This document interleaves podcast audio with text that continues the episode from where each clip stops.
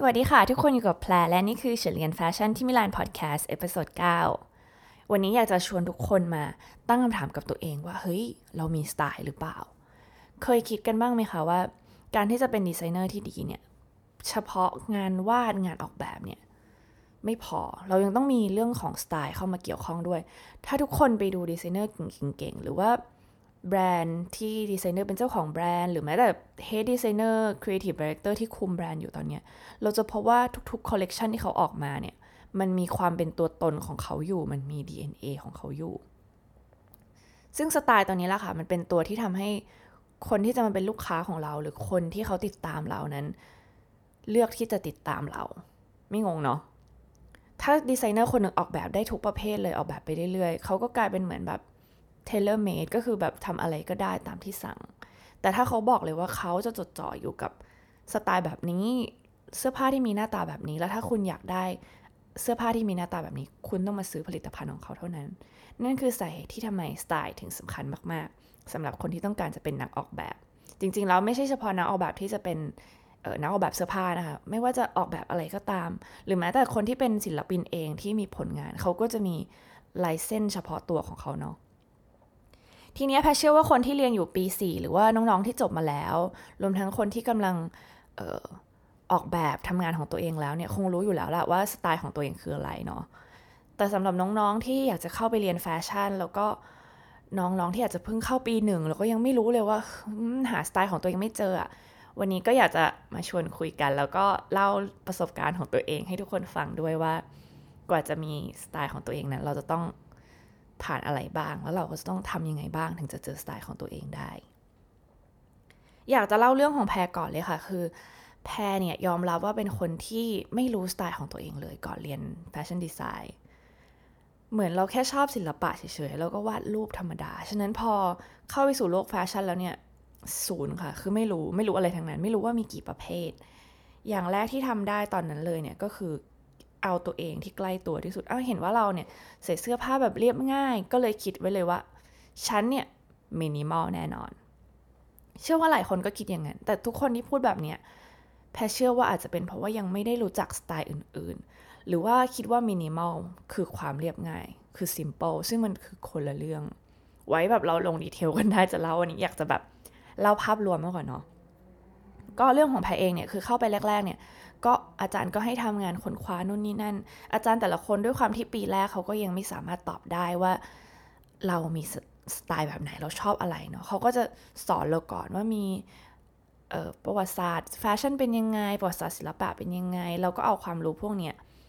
มาสั่งสมแล้วก็ลองออกแบบดู ตอนแรกๆก็ไม่รู้ก็ยังคิดว่าตัวเองชอบมินิมอลออกแบบมามันก็ไม่ค่อยมินิมอลนะ อาจารย์บอกว่ากางเกงยีนเสื้อเป็นลายปริ้นไม่เป็นมินิมอลนะเธอ เราก็ยังไม่รู้แล้วพอเราทำงานไปเรื่อยๆเนี่ยเหมือนออกโปรเจกต์อื่นๆเนี่ยแล้วเราก็รู้สึกว่าเฮ้ยเราชอบ surrealism หรือว่าลัทธิเหนือจริงมากๆเลยเพราะพอได้ค้นหาแบบ dig dig down ค้นมันไปเรื่อยๆเนี่ยก็รู้สึกว่าเฮ้ยมันใช่ หลังจากนั้นแพรก็เลยเป็นคนที่ชอบสีสันชอบลวดลายที่รู้สึกว่ามันไม่ make sense แบบเหนือจริงขึ้นมาค่ะ อะไรที่มีเบื้องหลังอยู่ในนั้นอะไรเงี้ยกลายเป็นว่าทุกวันเนี่ยไม่ไม่มินิมอลแล้ว ชอบ ความสนุกสนานชอบอะไรที่คล้ายๆแบบ toilet paper แบบอันที่แบบบางทีคนก็จะคุ้นชินกับพวกงานของแมกริดอะไรเงี้ยหรือว่าดาลีอะไรเงี้ยนั่นเป็นสิ่งที่แพรชอบเลยก็ก็ถ้าออกแบบก็จะเป็นแนวนั้นตลอดเลย ทีนี้อยากจะให้แบบ อยากจะให้ตัวอย่างที่รู้สึกว่าชัดเจนกว่านี้ก็เลยจะพูดควบคู่ไปกับวิธีการเลยละกัน นี่เป็นสิ่งที่รู้สึกว่าน้องๆหลายๆคนถ้ายังไม่รู้เนี่ยสามารถทำตามขั้นตอนนี้ได้เลยเนาะอย่างแรกเลยเนี่ยก็คือว่า เราจะต้อง หาความรู้ก่อนค่ะ เราไม่สามารถตอบได้ว่าเรามีสไตล์อะไร ถ้าเรายังไม่รู้เลยว่าบนโลกเนี้ยมีกี่สไตล์บางคนยังไม่รู้เลยว่าสไตล์แปลว่าอะไรเนาะคิดว่าแบบเนี่ยแต่งตัวหนึ่งแบบนี้คือเรียกสไตล์ละมี mix and match รวมกันเรียกว่าสไตล์แล้ว จริง ๆ แล้วสไตล์ในภาษาแฟชั่นเนี่ย มันเป็นเหมือนสิ่งที่รูปแบบแบบแผนอย่างหนึ่งที่คนคนหนึ่งทำออกมา แล้วมันให้อารมณ์ความรู้สึกหรือว่าแนวคิดที่คล้าย ๆ กันจนกระทั่งมันออกเกิดมาเป็นสไตล์ ที่เป็นคำนิยามของรูปแบบการแต่งตัวชนิดนั้น ยกตัวอย่างเช่น preppy คือแนวที่ออกมาเหมือนแบบลูกคุณหนู high school เสื้อเชิ้ตกระโปรง ลายสกอต หรือว่าแบบถุงเท้ายาวรองเท้าหุ้มส้นอะไรเงี้ยหรือว่า grunge ที่ใส่แบบกางเกงยีนขาดๆดูแบบเซอร์ๆหน่อย หรือบางคนอาจจะชอบพังที่ดูแบบ dark ๆนิดนึงโหดๆหน่อย ใช้ข้อความรุนแรงได้ หรือว่ามินิมอลที่กำลังพูดถึงที่ไม่ได้หมายถึงว่าเราใส่เสื้อยืดตัวเดียวสีขาวกางเกงสีขาวเราก็จะกลายเป็น minimal minimal หมายถึง งานที่แบบเน้นไปที่ความเรียบง่าย และคุณภาพของตรงนั้น อย่างเช่นชุดทั้งชุดอาจจะมีแบบ detail หมายถึงว่ารอยตัดแค่นิดเดียว แต่รอยตัดนั้นทำให้ชุดเนี่ยมีความหมายแล้วก็สวยขึ้นมา แล้วก็งาน cutting ต้องเนียบ นี่คือ minimalism นี่แค่ตัวอย่างสี่อย่างเองจริงๆเรามีเยอะกว่านี้มากๆก็อยากจะเอามาเล่าให้ฟังแต่ว่ากำลังรวบรวมข้อมูลอยู่เนาะหลังจากรู้ว่ามีสไตล์อะไรบ้างเราจะได้ตอบได้ว่าเฮ้ยเราชอบอะไร รวมทั้งเอองานศิลปะ ถ้าใครได้เคยเรียนประวัติศาสตร์ศิลปะ จะรู้ว่ามันมีเยอะมาก มันไม่ได้มีแค่แบบ 3-4 ตัวแต่มีเป็นแบบ 20 เลยแพทก็เคยเขียนโพสต์เรื่องนี้ไว้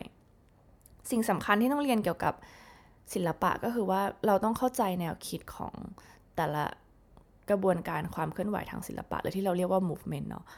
ไม่ใช่แค่แบบเห็นภาพอะเหมือนอย่างเช่น สมมติว่าตอนที่แพงไม่ได้เรียน surrealism เห็นภาพก็นึกว่าเขาเอาอะไรก็ได้ที่ไม่ make sense มาแปะๆรวมกัน แต่จริง ๆ ไม่ใช่มันคือสิ่งที่เหมือนกับความฝันว่าแบบ อย่างเวลาเราฝันอยู่เนี่ยเรากินข้าวแล้วเราก็ฝันว่าเราเปิดประตูอย่างเงี้ยเนาะเปิดประตูไปแล้วก็ไปอยู่ที่อวกาศ แล้วอยู่ก็เดินบนดวงจันทร์อยู่ดีก็เดินบนถนนเฉยเลย มันมันไม่มีอะไรที่ make sense ก็จริงแต่มันเป็น based on ความคิดที่รู้สึกว่ามันเหมือนความฝัน มันมีความสวยงามที่ดูไม่สมจริงอยู่ในนั้น ไม่ใช่แค่แบบขยำขยำแรนดอมรวมกันได้เนาะฉะนั้นคนที่รู้สึกว่า เออแบบเห็นอันเนี้ยแล้วก็ไม่ชอบละไม่ได้ ต้องเข้าไปดูว่าศึกษาแนวคิดว่าทำไมศิลปินถึงทำงานแบบนี้ทำไมเขาถึงมีกระบวนการความคิดแบบนี้ เพราะพวกนี้ค่ะจะมาเป็นเบสให้แนวคิดในการออกแบบของเราเนี่ยเป็นไปตามความชอบนั้นๆของเรา อีกเรื่องที่เราดูได้แล้วเราชอบก็คืองานของดีไซเนอร์แต่ละคน จะพบว่าดีไซเนอร์แต่ละคนเนี่ยมีลายลายเซ็นเนาะมี DNA ของเขาเฉพาะตัว ยกตัวอย่างแพรชอบเออกุชชี่ของมิเคเล่มากๆ แพรชอบแบรนด์ชื่อว่า Vivetta ของอิตาลีที่แบบ มีความคล้ายๆแบบ Elsa Schiaparelli ที่ ที่น่ารักขึ้นมาหน่อยสีสันสดใส คือแพรก็จะชอบอะไรแบบนี้ไปเลย จริงอยู่ที่ว่าเออเห็นงานของ Jil Sander ที่ค่อนข้างมินิมอลก็ชอบ แต่รู้สึกว่าไม่ใช่ไอดอลของเราแน่ๆ ฉะนั้นเราลองดูก็ได้ค่ะว่าเราชอบชอบแบรนด์ไหน ไม่เอาแบรนด์ใหญ่มาเป็นไอเดียอย่างเดียวนะแบบโอ้ยนึกถึงชอบชาแนลจบไม่ดูให้ลึกค่ะ แนะนำเข้าไปดูใน Vogue Runway ก็ได้ แล้วก็ไล่ชื่อดีไซเนอร์เปิดภาพรัวๆดูก็ได้ค่ะว่า เอ้ยของของใครเข้าตาบ้าง เราจะได้มีไอเดียแล้วก็เอาเขามาเป็นไอดอลสองสามคนก็ได้ว่า หลังจากนี้เราจะมีแนวคิดคล้าย ๆ กับใครเนาะนี่ก็คือนี่ก็คือเรื่องแรกเออเรื่องที่สองก็คือ หลังจากที่เรารู้แล้วเนี่ยว่ามันมีวิธีการไหนบ้าง แล้วเราชอบใครแล้วเนี่ย แนะนำว่าให้ดิกให้ลึกที่สุดเลย เมื่อกี้บอกแล้วว่าเออให้ให้ศึกษาให้แน่นอนเนาะแต่อันเนี้ยคือ ตัดสินใจได้แล้วเนี่ยว่า ชอบ surrealism อย่างพอแพรชอบ surrealism เนี่ยแพรดู artist เกือบทุกคนเลย ดูว่า surrealism เนี่ยมันแยกออกมาเป็นแนวไหนได้อีกบ้าง แล้วเราก็จะพบว่า เฮ้ย surrealism มี artist ที่เขาเป็นแบบสายต้นแบบเลย แต่ในขณะเดียวกันก็มี artist สมัยใหม่ สมัยปัจจุบันที่ทำงานแนว surrealism ขึ้นมา ซึ่งเราอาจจะไม่เจอในหนังสือประวัติศาสตร์ แต่ว่า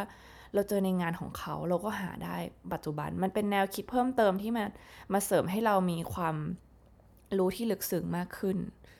ก็คือข้อที่สองก็คือขุดไปให้ลึกที่สุดเลยถ้ารู้ว่าเราชอบอะไรแล้ว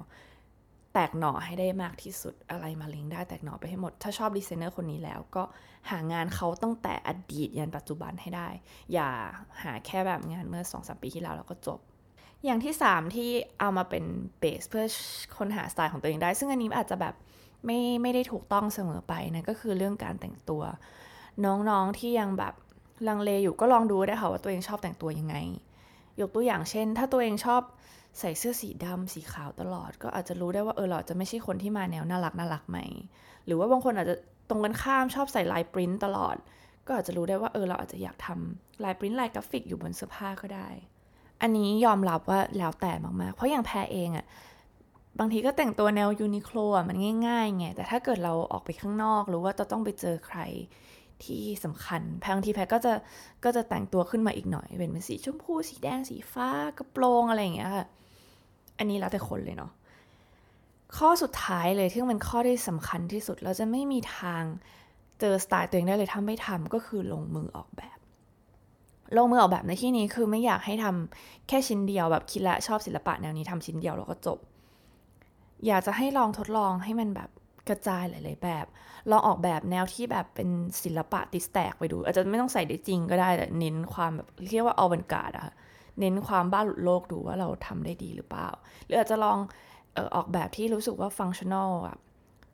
เรียบหรูดูสวยงามเราชอบมันไหมอะไรเงี้ยหรือบางคนพอลองออกแบบแล้วอาจจะค้นพบว่าเฮ้ยตัวเองถนัดเรื่องงาน pattern มากเลย pattern แปลกๆเราชอบ หรือบางคนถนัดงานปริ้นอย่างตัวตัวแพรเองแพรถนัดพวกลายปริ้น บางคนอาจจะถนัดงานปัก